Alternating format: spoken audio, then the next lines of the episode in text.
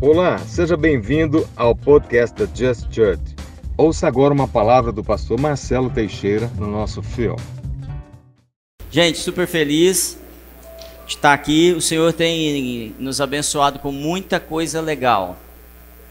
E eu quero que você explore o máximo que o Senhor está derramando sobre essa nação nesses dias. O Senhor tem sido generoso, ele abriu um tempo novo, uma dimensão nova, acessos novos, e só não capta quem não quer. Amém? Tem hora que você precisa falar amém. Eu vou combinar com vocês, hoje eu estou super cansado, praticamente virei a noite sem dormir, e aí a hora que você vê que eu estou meio baixo, você vai, vai pastor, vai pastor, combinado? Então vai lá, ensaia para ver. Vai devagar, senão eu não dou conta. Né? Galera, semana passada a gente falou um assunto bem legal também. E, e algo que é muito importante eu queria rever. Tem algo que nós aprendemos que Jesus está numa classe diferente da religião. Você lembra disso? A gente, a gente conhece religiões. Quantas você conhece? Uma, duas, três, vinte, sei lá. Quase todos os ismos. A gente conhece as religiões, a gente entende que para a gente ser purificado de pecado, a gente precisa fazer sacrifícios. De alguma forma, a gente precisa fazer algum sacrifício. E aí a gente conhece Jesus, que não faz parte disso, de nenhum ismo. E ele diz, ele vem, se faz homem, faz todo o sacrifício, todo o sacrifício, tudo que era para fazer, tudo que era necessário para nos limpar do pecado e nos reconectar, nos, amém, nos reconectar ao Pai, ele fez. Você sabia disso? Então fala, eu sei que Jesus. Não, não está com voz de quem sabe, não. Eu sei, que, Jesus já pagou tudo. Não há dívida. A partir do momento que eu o recebi como Senhor. E eu criei com meu coração na palavra dele, na morte dele, na ressurreição dele. A partir daí, tá perdendo a força por quê? Eu faço parte de uma família, uma nova família. Eu sou uma nova criatura, com heranças com acesso à alegria, acesso a todos os recursos, livre da doença, porque em suas pisaduras, porque em suas pisaduras, somos, Amém. Uma salva de palmas para Jesus, gente. Esse, esse ato também nos coloca numa outra classe de não religiosos, de não ter que viver um modelo em que eu preciso fazer algo para ser recebido e inserido nessa família. Amém? Porém, isso me permite ter uma vida de pecado? Ó, quatro pessoas aqui, não só vou falar com vocês aqui. Isso me permite ter uma vida de pecado? Não. Então, como eu tenho que viver? De fé em fé, de glória em glória, de santidade em santidade. Eu e a Grata, a gente estava compartilhando os assuntos e surgiu esse papo de santidade. E aí foi legal que espontaneamente surgiu uma frase assim: a gente relaciona santidade a parar de pecar. Na verdade, santidade é onde você foi colocado. Parar de pecar tem a ver com maturidade. Amém?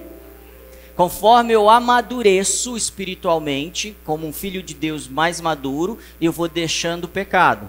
Como é que eu posso impedir de avançar nessa condição de me libertando de pecados? Impedindo meu amadurecimento. Como eu posso impedir meu amadurecimento? Não deixando me desenvolver espiritualmente. Como? Na prática, gente não reunindo, como é de costume de alguns, como Paulo se referiu, vivendo sozinho, isoladamente. Isso naturalmente me faz mais menino sempre. Amém? Dá um cutucão no seu vizinho, que eu acho que isso não é para você, né? É para o vizinho, né? Fala para ele, é para você, não é para mim. Não tendo comunhão com a palavra, com o Espírito, com a igreja, com a ceia, com tudo que o Senhor já nos proporcionou. Porque a maturidade depende do que está no irmão também, do, depende do que está na palavra, depende do que está no Espírito Santo. Então, Deus está nos convidando, através do Espírito Santo, no Brasil, a um nível mais maduro de igreja. Amém? Não estou falando dessa comunidade aqui, eu estou falando de igreja no Brasil e até no mundo. Deus está convidando essa igreja. Deus está convidando uma igreja para falar assim: surgiu uma doença que chama coronavírus. Você viu essa doença? A igreja simplesmente se levanta e fala assim: cessou coronavírus. Porque Jesus disse assim: curai os enfermos. Ele não falou assim, fica pagando uma penitência. Lembra do sacrifício? Ele falou, curai os enfermos. Então, ele está dizendo o quê? Que há algo em nós que gera cura, libertação, salvação, que gera maturidade no outro a partir do momento que eu me relaciono. E em mim, quando eu recebo algo de outra pessoa. Amém? Então, isso foi só para a gente começar. Vamos trabalhar um pouquinho? Abre sua Bíblia aí. É, segunda Reis 5.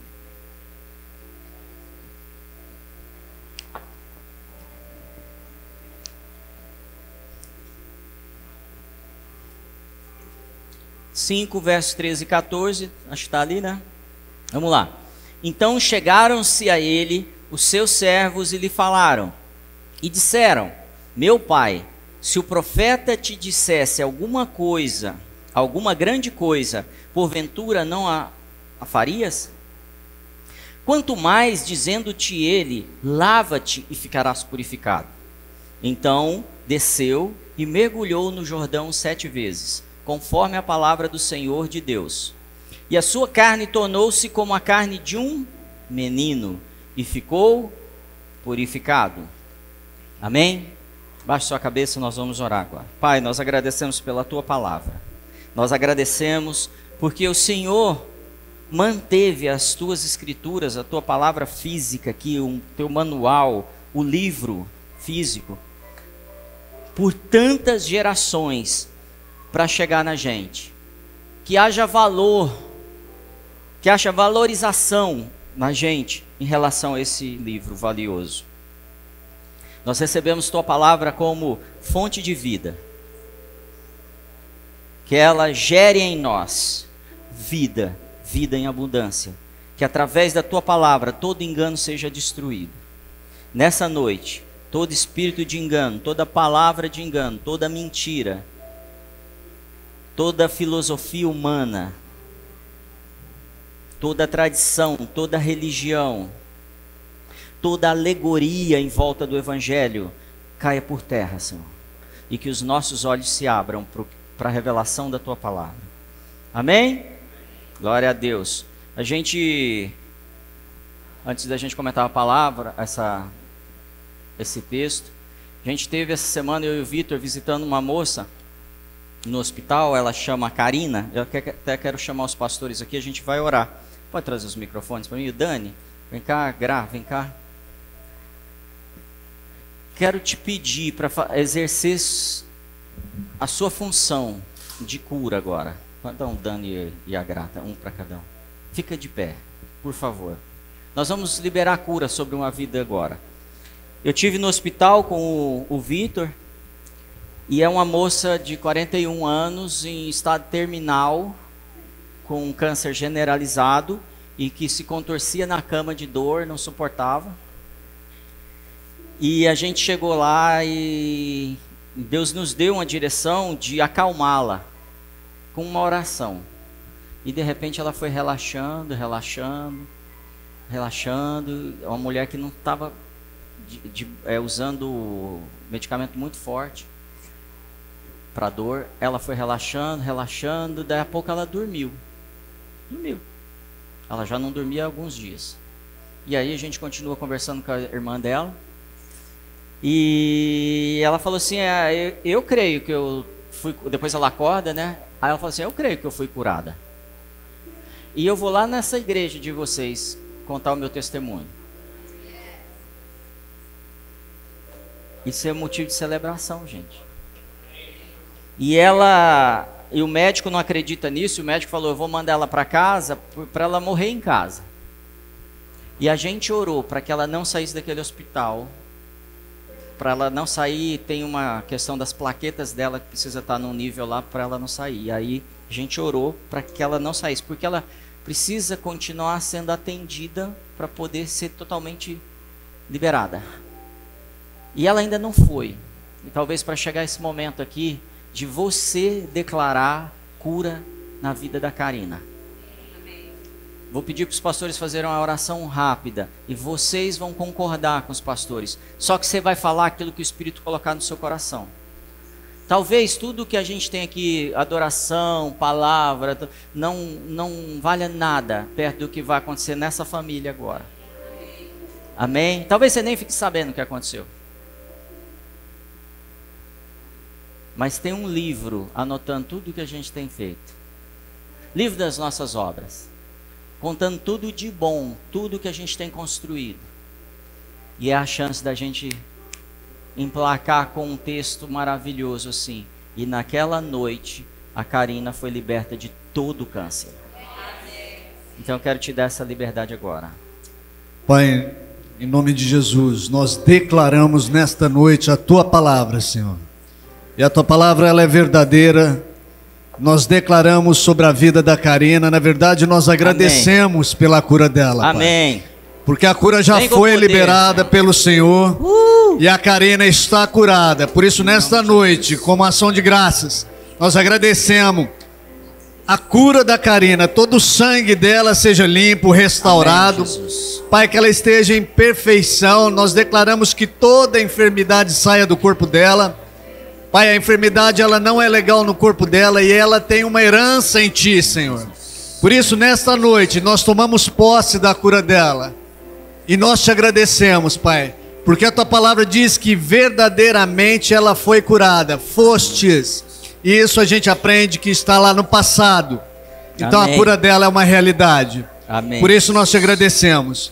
Amém. Concordamos em nome de Jesus. Amém. Amém. Pai, eu declaro sobre a vida da Karina que ela receba agora o espírito de vida, Amém. receba fôlego de Amém. vida. Karina, Seja onde cheia. você estiver agora, nós declaramos sobre você vida e vida com abundância, Amém. entrando na sua corrente sanguínea, células novas. Declaramos o seu corpo reagindo agora, em nome de Jesus, reagindo à palavra que é liberada, todas as palavras que estão sendo liberadas até você agora no mundo espiritual, nós declaramos que você recebe agora e que em poucos dias você sai totalmente limpa, totalmente limpa de toda enfermidade, porque é chegado um tempo novo sobre você. Nós declaramos que tudo aquilo que gerou essa enfermidade é cortado da sua vida, é cortado da sua linhagem geracional e os seus descendentes não herdarão nada relacionado a essa enfermidade. Em nome de Jesus. Amém. Glória a Deus. Você concorda com isso? Então diz, diga, eu concordo, eu concordo. com essa palavra. Em nome de Jesus. Amém. Então saúde em nome de Jesus agora. Amém. Pode se sentar, por favor. A gente não, não crê na doença, tá, gente? A gente não crê que Deus coloca doença em pessoas. Eu não tenho texto bíblico para declarar isso. Que Deus coloca doença nas pessoas. A gente crê de verdade que o sacrifício de Jesus foi para nos libertar da doença. Se eu, se eu crer que ele me libertou da doença, que ele, desculpa, se eu crer que ele fez tudo o que fez e mesmo assim eu creio, creio na doença, é porque o sacrifício dele não valeu nada. E eu não creio nisso. Eu creio que o sacrifício dele tem todo o valor. Então, quando eu creio que esse sacrifício tem valor de verdade, eu entendo pelo que foi feito e levou de nós toda enfermidade. Nós realmente cremos que a terra será cheia da glória do Senhor como as águas cobrem o mar. Nós realmente cremos que os hospitais se tornarão em escolas. Os hospitais terão outra finalidade, que não vai ser curar pessoas mais, Nós cremos de verdade que as fábricas de medicamentos, todos os laboratórios, terão outro sentido, trazer avanço maior para a sociedade. Ou então eu não creio nas escrituras. Pastor, mas explica tudo, como é que você... a gente vai caminhando junto, a gente vai falar mais sobre isso, amém? Eu sei que eu estava lá e eu fiz o que era para fazer. E hoje eu quero falar muito sobre isso. Fazer o que é para fazer. Eu vou ser muito objetivo aqui muitas vezes nós não temos feito o que é para fazer. Muitas vezes. Talvez a gente já levante da cama e saiba o que é para fazer e a gente adie jogue para um dia, joga para outro dia, não é? Então, quando a gente vê esse texto que nós lemos, desse, dessa, dessa autoridade tendo que entrar na água do Jordão, quem conhece a história? Ele tem que entrar na água sete vezes para poder ser purificado, porque o profeta falou para ele: vai lá e se lava sete vezes. O profeta não pediu para ele orar, o profeta não pediu para ele comprar um patuá, é, o profeta não pediu para ele nada, ele só pediu: faça isso, faça.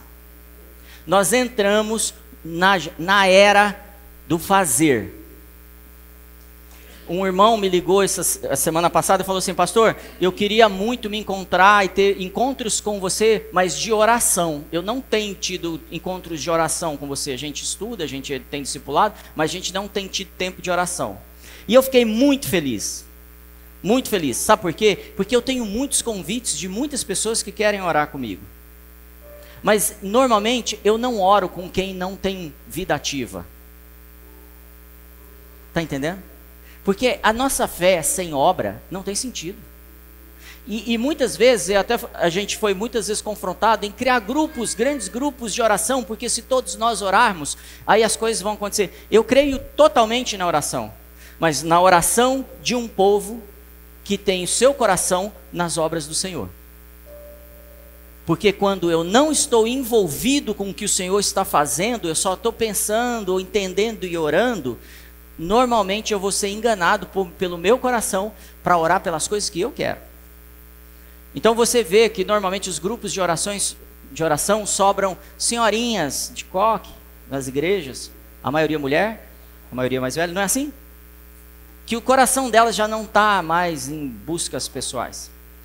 Então, começar um grupo de oração, começar uma vida de oração, não, não é simplesmente ficar falando para Deus. Oração é ouvir mais do que falar. Oração é estar preparado para ser exposto ao silêncio. Porque é no silêncio que a gente é confrontado. No muito barulho, a gente não ouve o que está dentro da gente. A gente não ouve aquilo que está acontecendo com a gente. E eu não sei porque eu estou pregando isso hoje. Eu já vou emendar em jejum. Muita gente me chama para fazer jejum. Ah, vamos fazer um jejum de 40 dias. Eu falo, tá louco? Ficar sem carne, de tudo, não dá não. Eu gosto de jejum, parece esquisito, mas eu gosto. Mas jejum a gente não faz para fazer campanha para as pessoas verem. A gente não pode fazer isso. E jejum não, não é porque eu faço jejum, porque agora eu quero trocar minha bicicleta, então eu jejuo para trocar a bicicleta. Cara, isso é, é não entender nada do jejum ainda. O jejum, por exemplo, quando os discípulos não conseguem expulsar um demônio, Jesus fala assim: essa casta só sai com jejum e oração. Ele está dizendo assim: para você subir nesse nível espiritual e expulsar esse nível espiritual que está atacando, essa, esse nível de autoridade espiritual que está te confrontando, você precisa amadurecer, precisa trabalhar sua carne precisa conhecer mais de você e do seu coração. E se você olhar o jejum de Jesus, é totalmente assim: ele é separado. Quem que levou ele para o deserto? O Espírito Santo pega ele pela mão, leva para o deserto e deixa lá. A Bíblia diz que 40 dias depois ele teve fome.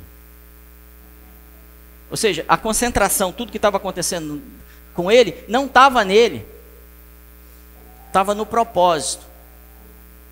E ele é trabalhado, que a Bíblia diz que ele foi aperfeiçoado em tudo que padeceu. Então ele está no jejum sendo aperfeiçoado, ou seja, tu, qualquer coisa que possa fazê-lo pecar está sendo tratado. E tem gente com dificuldade de ouvir isso, que pensa que Jesus é Deus. E semana passada a gente falou que Jesus não é Deus quando homem. Porque senão o sacrifício dele não tem valor. Porque um Deus não sente dor.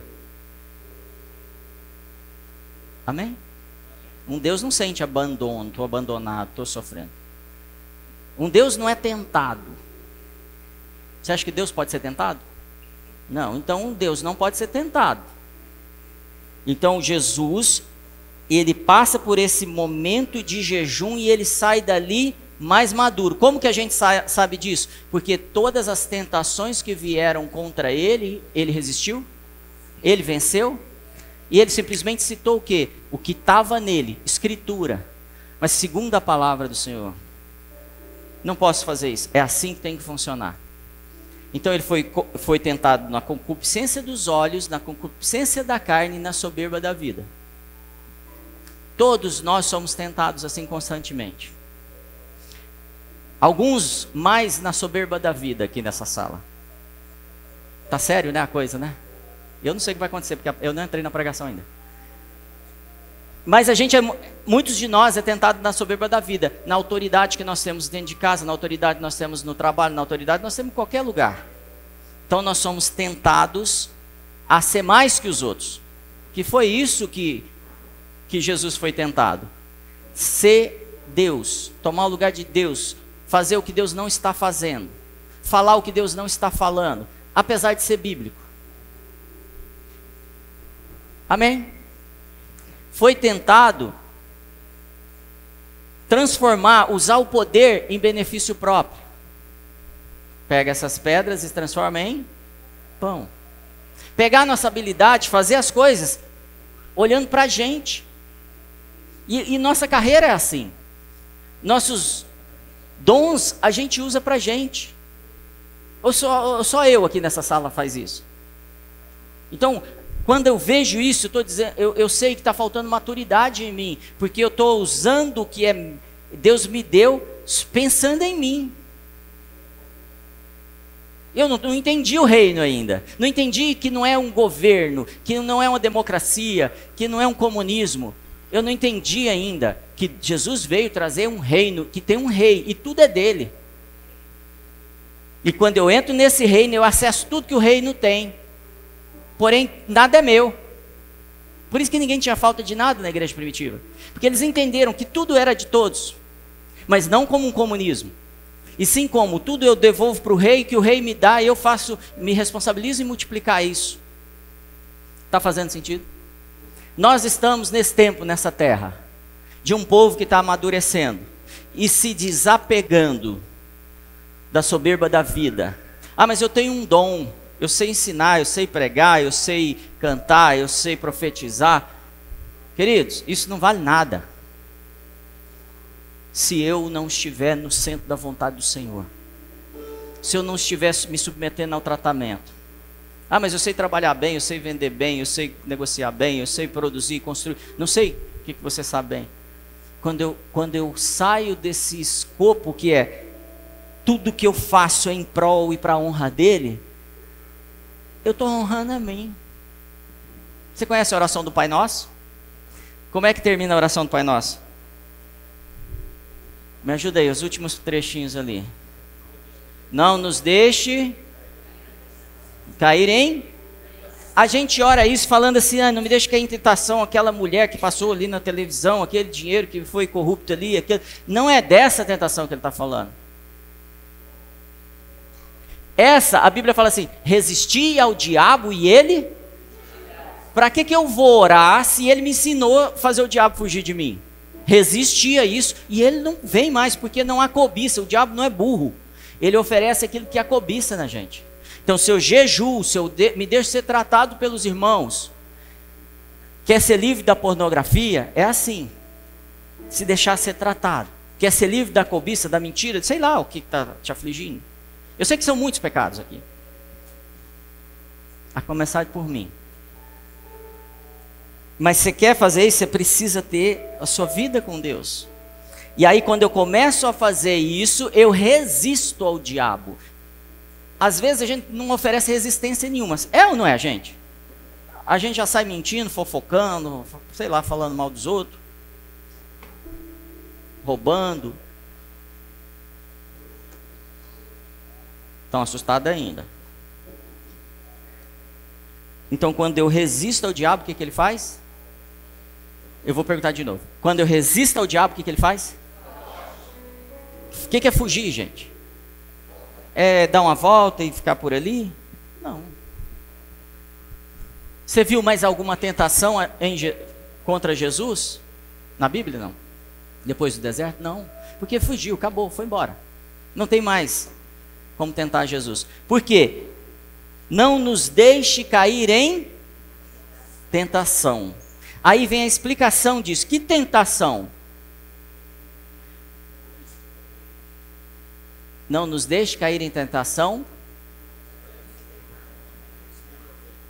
Ajuda aí, vocês abrem na Bíblia lá, se não lembrar, Mateus.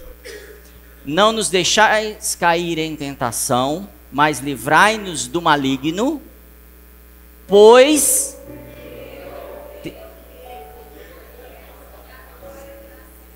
Vamos junto então? Não nos deixe cair em tentação, mas livrai-nos do maligno, pois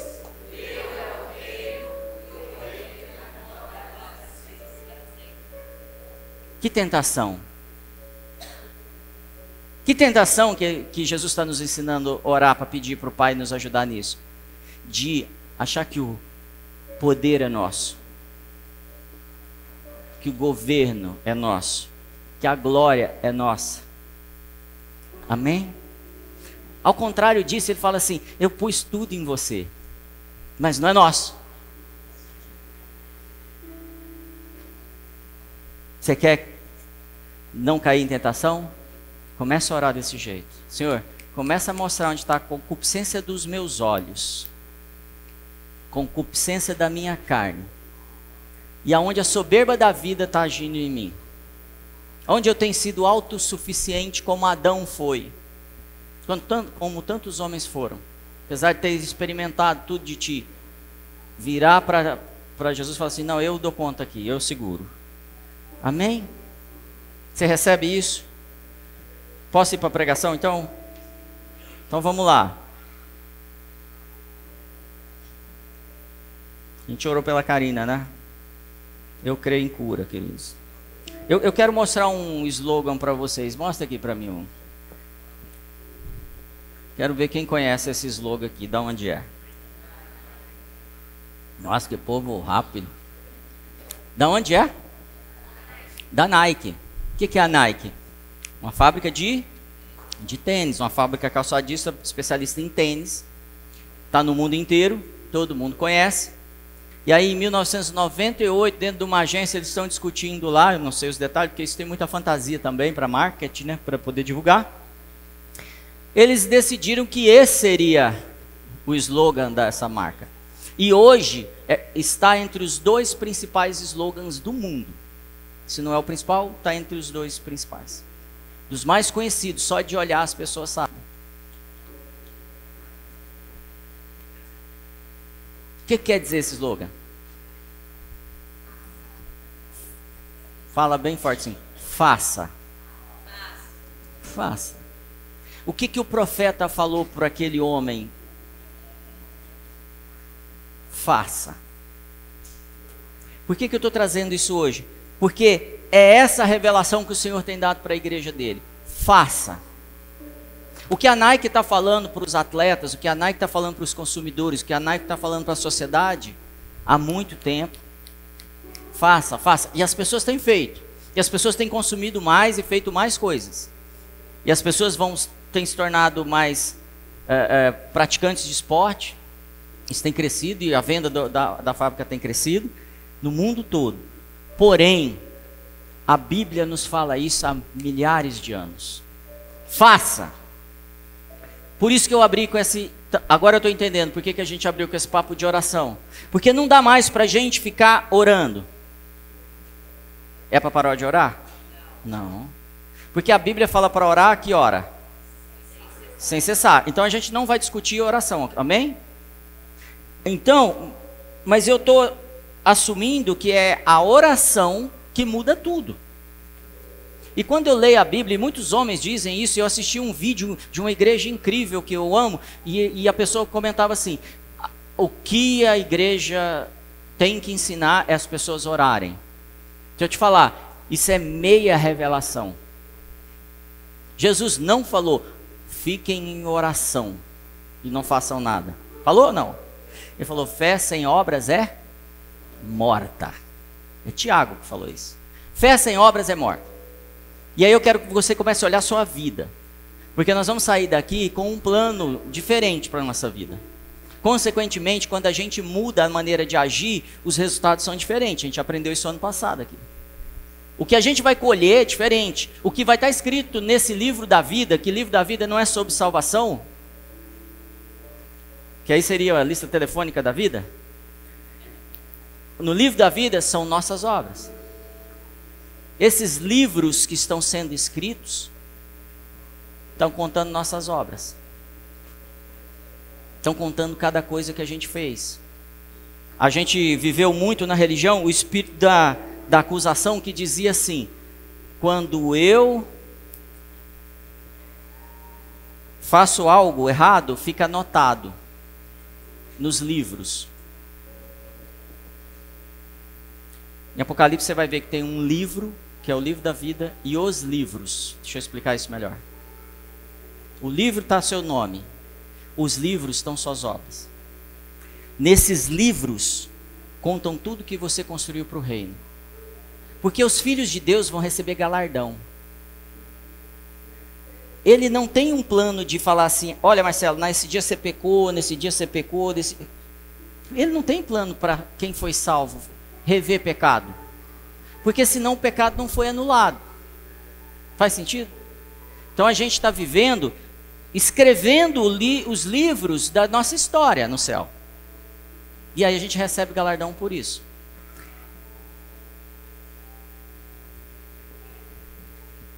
A Bíblia nos diz para fazer. A Bíblia nos fala o tempo todo: orai, ide, fazei.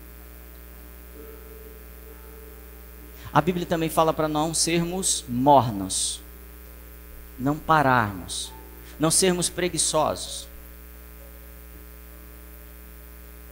E é nesse, nesse cenário que eu quero que você comece a se ver. Como é que eu posso ser produtivo para o reino? O que eu já tenho aprendido, o que eu já tenho feito, o que, eu posso construir? Em Jeremias 29, abre aí.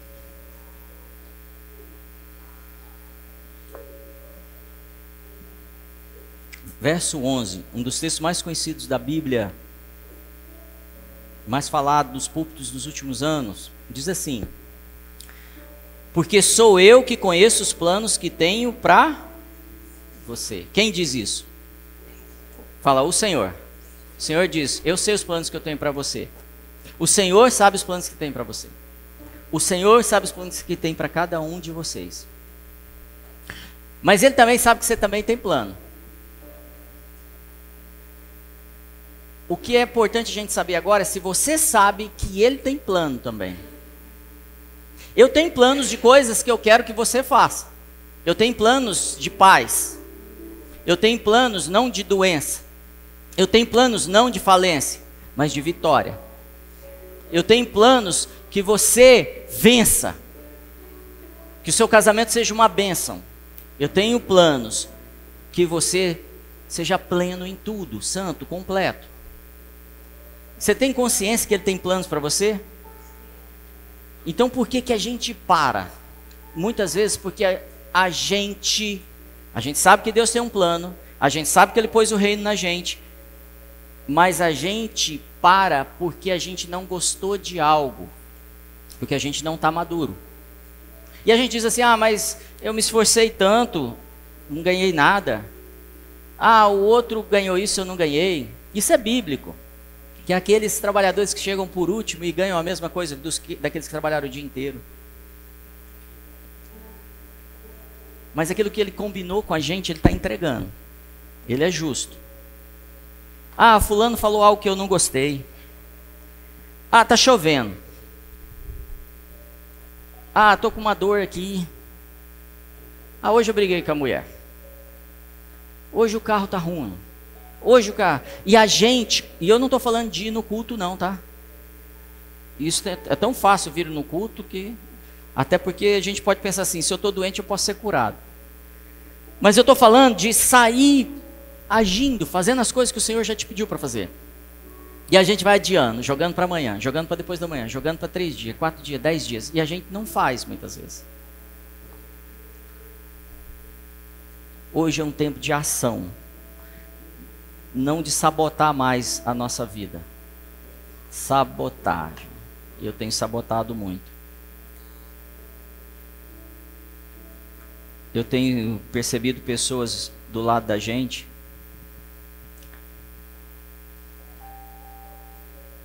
falando com a gente, se comparando a pessoas que têm mais sucesso, mais acesso, mais recurso, eu não sei, mais amigos, se comparando e se diminuindo, se achando menor. Muitas pessoas. Isso está acontecendo demais. É, é, não, não dá para acreditar o mundo da comparação que a gente está vivendo, né? E o Cris, eu já contei isso aqui de púlpito, isso é, me marcou. O Cris Valento diz assim: Deus te coloca em acesso a pessoas que têm mais que você, que sabem mais que você, para você ver aonde você pode chegar. E ele conta assim: Eu nunca tinha visto uma pessoa com um Corvette. Depois que eu vi aquilo, eu comecei a trabalhar e ganhar dinheiro para poder que eu queria ter um Corvette. E é o carro dele até hoje. E aí, a partir do momento que ele teve acesso a esse carro, ele teve acesso a outras coisas e outras coisas e outras coisas. Hoje ele prega para dezenas de ministros, deputados em Washington. Ele sai da Califórnia, vai e passa o dia inteiro com esses caras. Por quê? Porque um dia ele entendeu que ele poderia ser mais. Um dia ele, a gente entende que eu posso me aproximar de alguém que teve um acesso a uma faculdade melhor e voltar a estudar. Ou voltar a abrir uma empresa. Ou fazer um curso e agora crescer na empresa que eu trabalho. Porque nós estamos nos comparando muito à história dos nossos pais. Sabe a síndrome do Renato Russo lá? É tudo culpa dos nossos pais, né? A gente vive culpando eles. Isso está meio que virando uma moda, tá, gente? Tem, tem a questão científica, tem um monte de verdade nisso, que aquilo que os pais falam vai produzir efeito nos filhos. Mas a partir do momento que você descobre que os seus pais erraram e você perdoou eles, e você decide mudar, isso é quebrado. Eu não posso virar o mês que vem e falar assim, eu fiz uma besteira de novo, mas sabe por quê? Meu pai me tratou assim. Querido, você foi liberto. A partir do momento que você tomou consciência, se arrependeu e perdoou as pessoas, você está liberto. Eu não posso usar mais isso como muleta. Então a Gra me trazia muito subsídio, muito fundamento sobre isso. O que está acontecendo com a sociedade? A sociedade está usando isso como muleta. Agora eu acuso meu pai também, mas eu não mudo. Eu acuso as velhas gerações religiosas, porque a igreja errou, porque o meu pastor errou, porque o meu pai e meu avô, porque ele traiu minha mãe. E eu não mudo. Não serve de muleta. Porque eu fui abandonado. Eu não estou diminuindo sua dor. Ela é verdadeira. Mas não dá mais para viver baseado na dor, tendo um Cristo como seu Senhor. Porque Jesus, quando entra num quarto que está a menina morta, Jesus, a menina e a morte, alguém tem que sair. Jesus está aqui na sua vida. Essa velha história não faz mais parte de você. Não dá mais para dar essa desculpa, não dá mais para. Sabe, ah, mas eu sofri tanto, me maltrataram tanto, me mandaram embora do emprego, fiz isso, roubaram na minha empresa, eu perdi, perdi. Querido, levanta! O favor do Senhor está te chamando. Há uma onda do Senhor abrindo portas, a sociedade está crescendo, o mercado está crescendo, as empresas estão contratando. O ano passado foram 644 mil empregos formais criados no Brasil. Ah, é, resolve tudo? Não, mas pelo menos o dobro disso informais. E essas pessoas começam a pagar contas agora, e daqui a pouco elas começam a consumir, essas indústrias, comércio, começam a contratar de novo. E esse ano, no mínimo, vai ser o mesmo tanto. Então eu tenho que me preparar, porque o ano que vem vai ser o melhor ano da minha vida. Vai bater esse ano, que vai ser o melhor ano da minha vida. Então eu preciso falar, eu não posso ficar mais parado. Eu preciso refazer meu currículo. Eu preciso fazer um curso extra. Eu preciso me mexer. Eu preciso vender alguma coisa. Eu preciso construir. Eu preciso me conectar com pessoas. E aí você cai numa igreja que o cara fala assim: levanta, não, ser, ser como uma formiga preguiçoso. Não foi eu que falei isso, tá? Fica com raiva de mim, não. Quem que falou? Saloma. Se mexe, levanta mais cedo. Não seja mais omisso. Não seja relaxado. O povo de Deus não é um povo apático. É um povo de reação. E já acabou. Acabou meu tempo, eu preciso só dizer mais duas coisas importantíssimas. Primeiro, aproveite o favor de Deus. Há uma porta específica para o Brasil. Você é brasileiro? Tem alguém. Não, tem alguém que não seja brasileiro aqui, que é gringo? Não, então essa porta é para você. Eu já peguei a minha, já estou entrando nessa porta. Eu já tenho ido fazer negócio e aí eu tenho andado com, com, os meninos e com outras pessoas e a gente fala, ah, vamos fazer um negócio de X. Vamos, daqui a pouco é de 2X. Não, mas beleza, pode ser um de 4X. Não, por que, que de não 1000X? É para o reino? Por que não tomar as áreas da sociedade que a gente tem que tomar de verdade? Por que, que tem que ser do, do outro? Por que, que eu tenho que achar que eu sou intruso no reino de Deus e as coisas dele não são para mim, é, são para o ímpio? Até quando eu vou ser menos prudente do que os filhos das trevas? Menos astutos do que os filhos das trevas? Não é deles?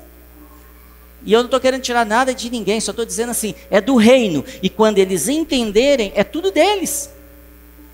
Amém? É isso, é esse papel que o, que o Senhor tem nos dado. E aí você vai falar assim: ah, mas eu não. Você já falou isso ou não?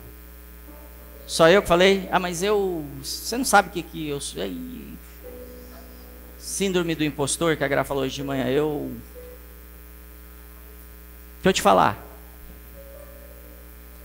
Você é improvável. Isso te dá vantagem. Você é o improvável. Ninguém está esperando. Ninguém estava esperando o gago Moisés. Ninguém estava esperando. O impulsivo Pedro ou a, o assustado Gideão. Ninguém estava esperando eles, não. Estava esperando um homão brabo que vai vir. Não. É você mesmo. Ou o sonhador José. Os irmãos dele não acreditavam, não. Talvez seus irmãos não acreditem também. Talvez seu pai, sua mãe. Fala, eu tenho vantagem. Porque ele me deu isso.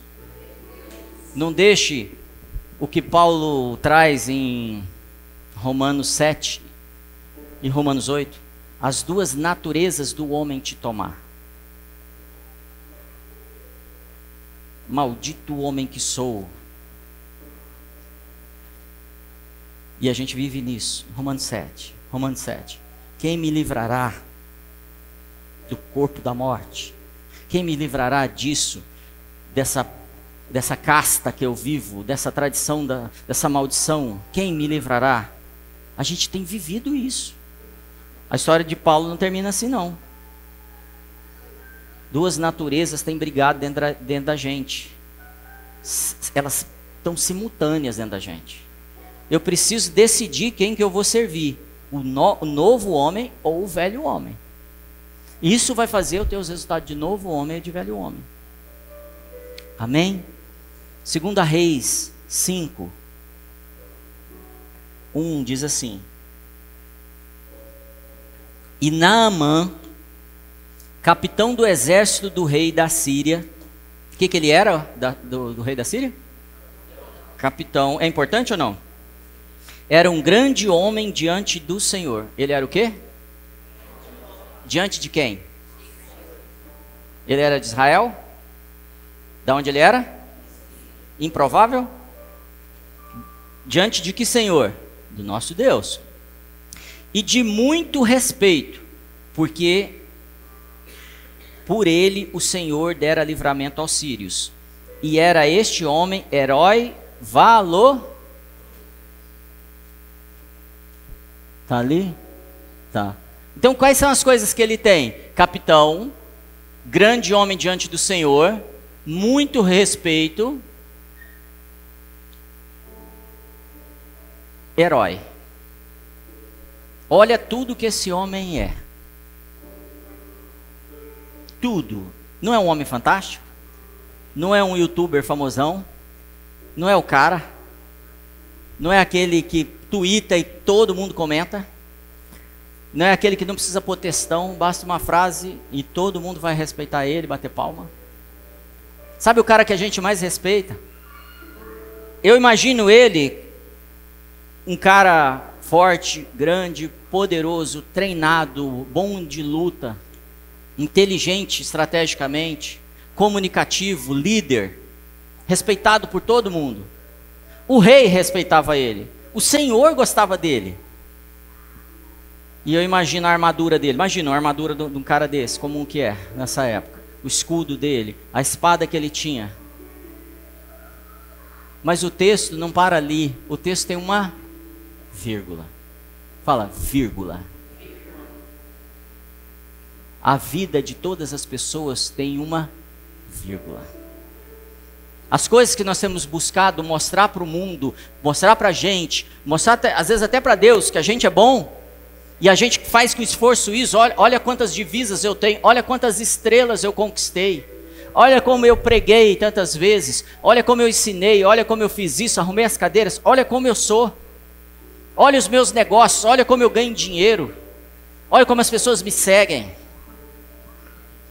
Esse era esse homem, Namã.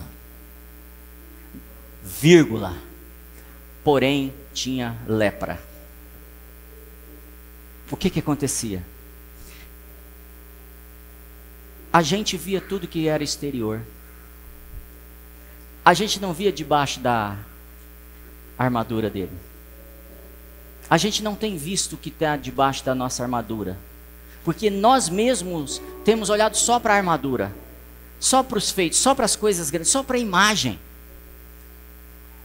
E o Senhor quer trabalhar essa noite nosso interior, como a Gra trouxe aqui, nosso coração as lepras que têm, as doenças, as fraquezas que ainda estão lá e atrapalhando a gente.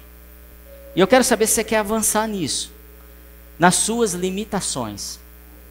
Só que para isso a gente precisa ser sincero com a gente mesmo, confessar os nossos pecados, primeiro para nós mesmos, para falar assim: ah, eu acredito mesmo que eu estou fazendo errado isso. Confessar as nossas más intenções confessar a nossa falta de caráter muitas vezes. Fazendo isso, eu primeiro convenço a mim para poder buscar ajuda. Porque enquanto eu mantenho essa armadura, essa estrutura, essa imagem, eu não busco ajuda. Eu faço todo esforço para manter essa imagem. Você já viu alguma história assim ou não?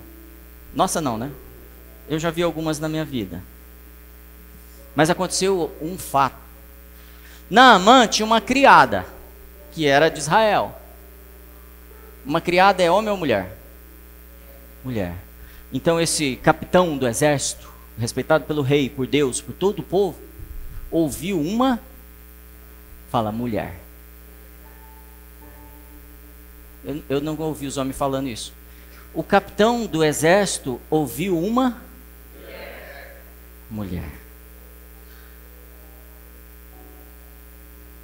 A resposta do Senhor está nos lugares que a gente não tem aceitado ouvir. Às vezes numa mulher. Às vezes na sua mulher. Às vezes na sua pastora. Às vezes na igreja. Não, mas eu sei fazer negócios, então eu, eu sei viver a vida. Eu tomo as minhas decisões sem consultar ninguém. Eu faço investimentos, eu compro coisas eu contrato, eu mando embora, eu não consulto ninguém. Eu não preciso ouvir uma mulher. ou uma igreja, ou um amigo, ou alguém com um cargo, ou um salário, ou uma condição, ou uma cultura inferior à minha, como era essa moça, perto do capitão. Mas ele decidiu ouvir. E quando ele ouve, o que, que ele faz? Ele volta. Manda uma carta para o rei de Israel. Falando, cara, eu estou indo aí. Porque eu estou com lepra e eu preciso ser curado. Imagina o rei, agora eu vou morrer. O cara vai vir eu não posso curar. Eu não tenho condição. E o rei entra em desespero. Não tem condição de curar esse homem. Eu não tenho condição de fazer certas coisas. Eu estou falando do rei de Israel que agora toma essa mesma posição de se pôr de joelho. Fala assim: eu não tenho condição de resolver isso. A gente não tem deixado Deus fazer as coisas, resolver nosso problema e o favor dele operar na nossa vida, porque ele não está. A gente não está aprendendo como isso funciona no natural para acessar o espiritual. Porque eu não deixo ser treinado, humilhado, ou não paro para ouvir. Eu tenho ministério independente.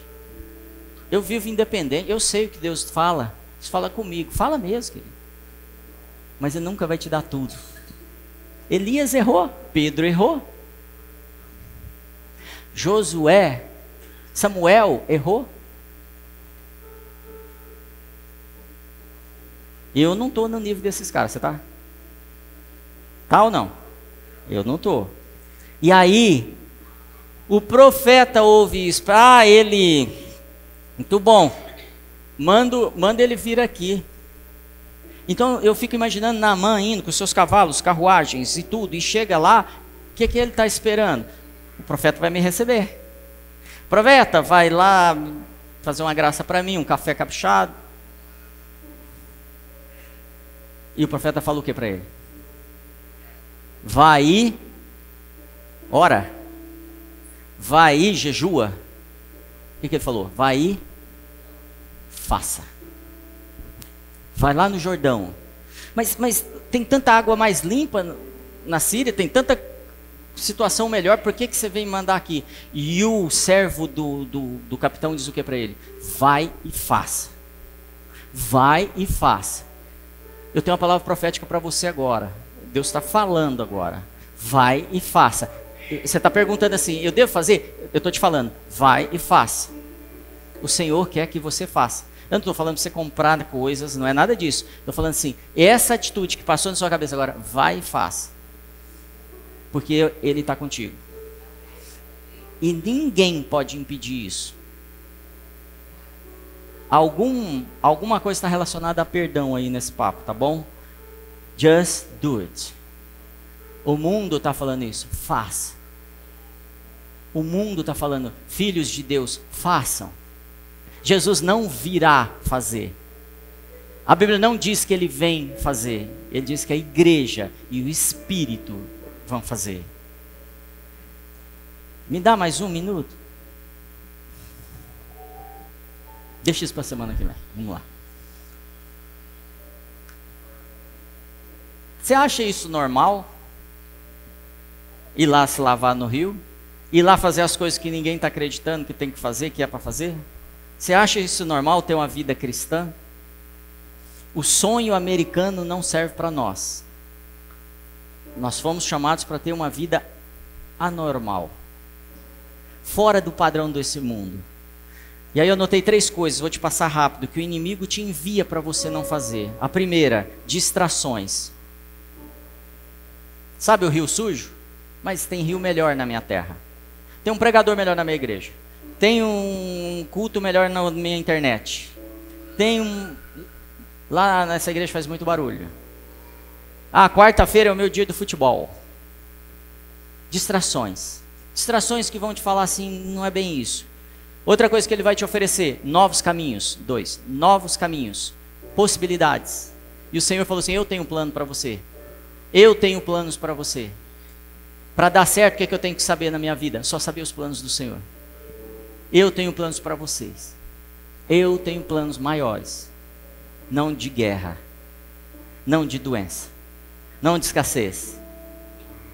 Amém? Três. Atrasos. Atrasos porque eu paro e falo assim, mas será que eu tenho que mergulhar mesmo? Será que eu não poderia fazer de outra forma? Será que eu não poderia fazer diferente? Será que em vez de ir no culto ou investir meu dinheiro nessa obra, será que eu não poderia fazer outras coisas? E eu atraso. Ó, eu não tenho certeza, então eu vou orar uns seis meses para saber se eu deveria ajudar ali com as crianças, ou com os adolescentes, ou no louvor. Eu vou ver se daqui uns seis meses, a hora que Deus responder, eu faço. E a sua vontade é de fazer, mas eu preciso de muito tempo para fazer. O Senhor está fazendo, falando para você hoje, faça. Qual é a sua participação na igreja? A gente está vivendo um tempo novo. A gente está avançando como igreja.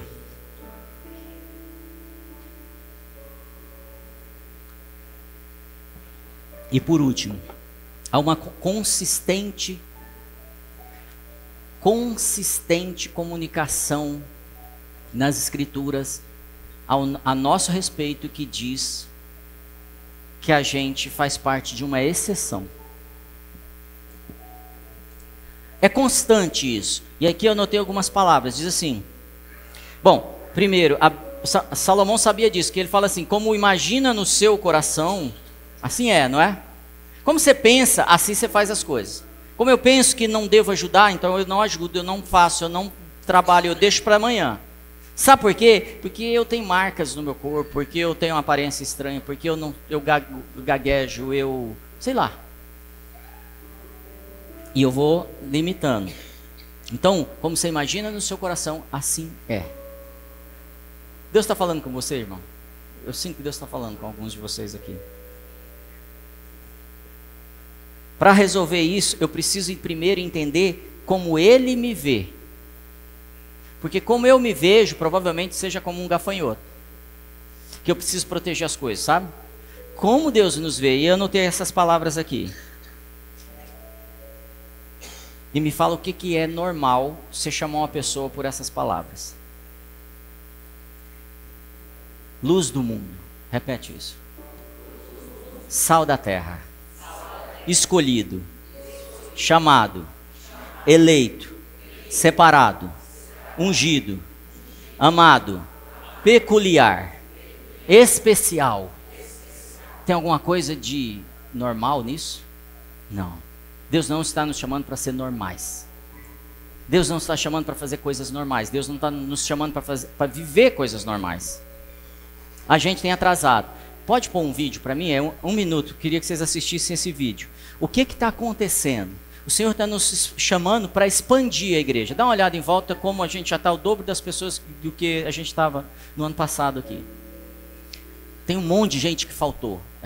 De novo, que agora é férias. Você sabe disso. Não está cabendo, não está cabendo as crianças. Então a gente está com um projeto de crescer.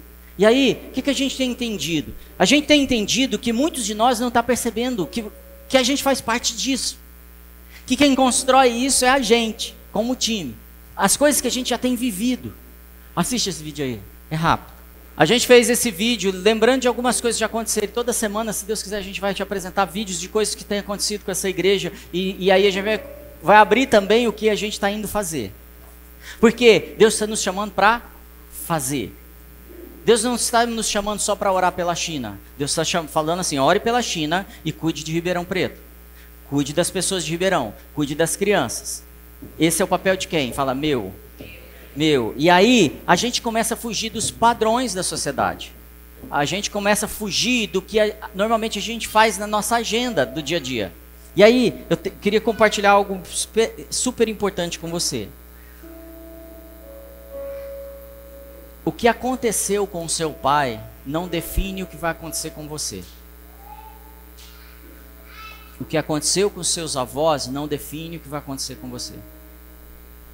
O que aconteceu no seu casamento passado não, não quer dizer nada a respeito do que vai acontecer no futuro.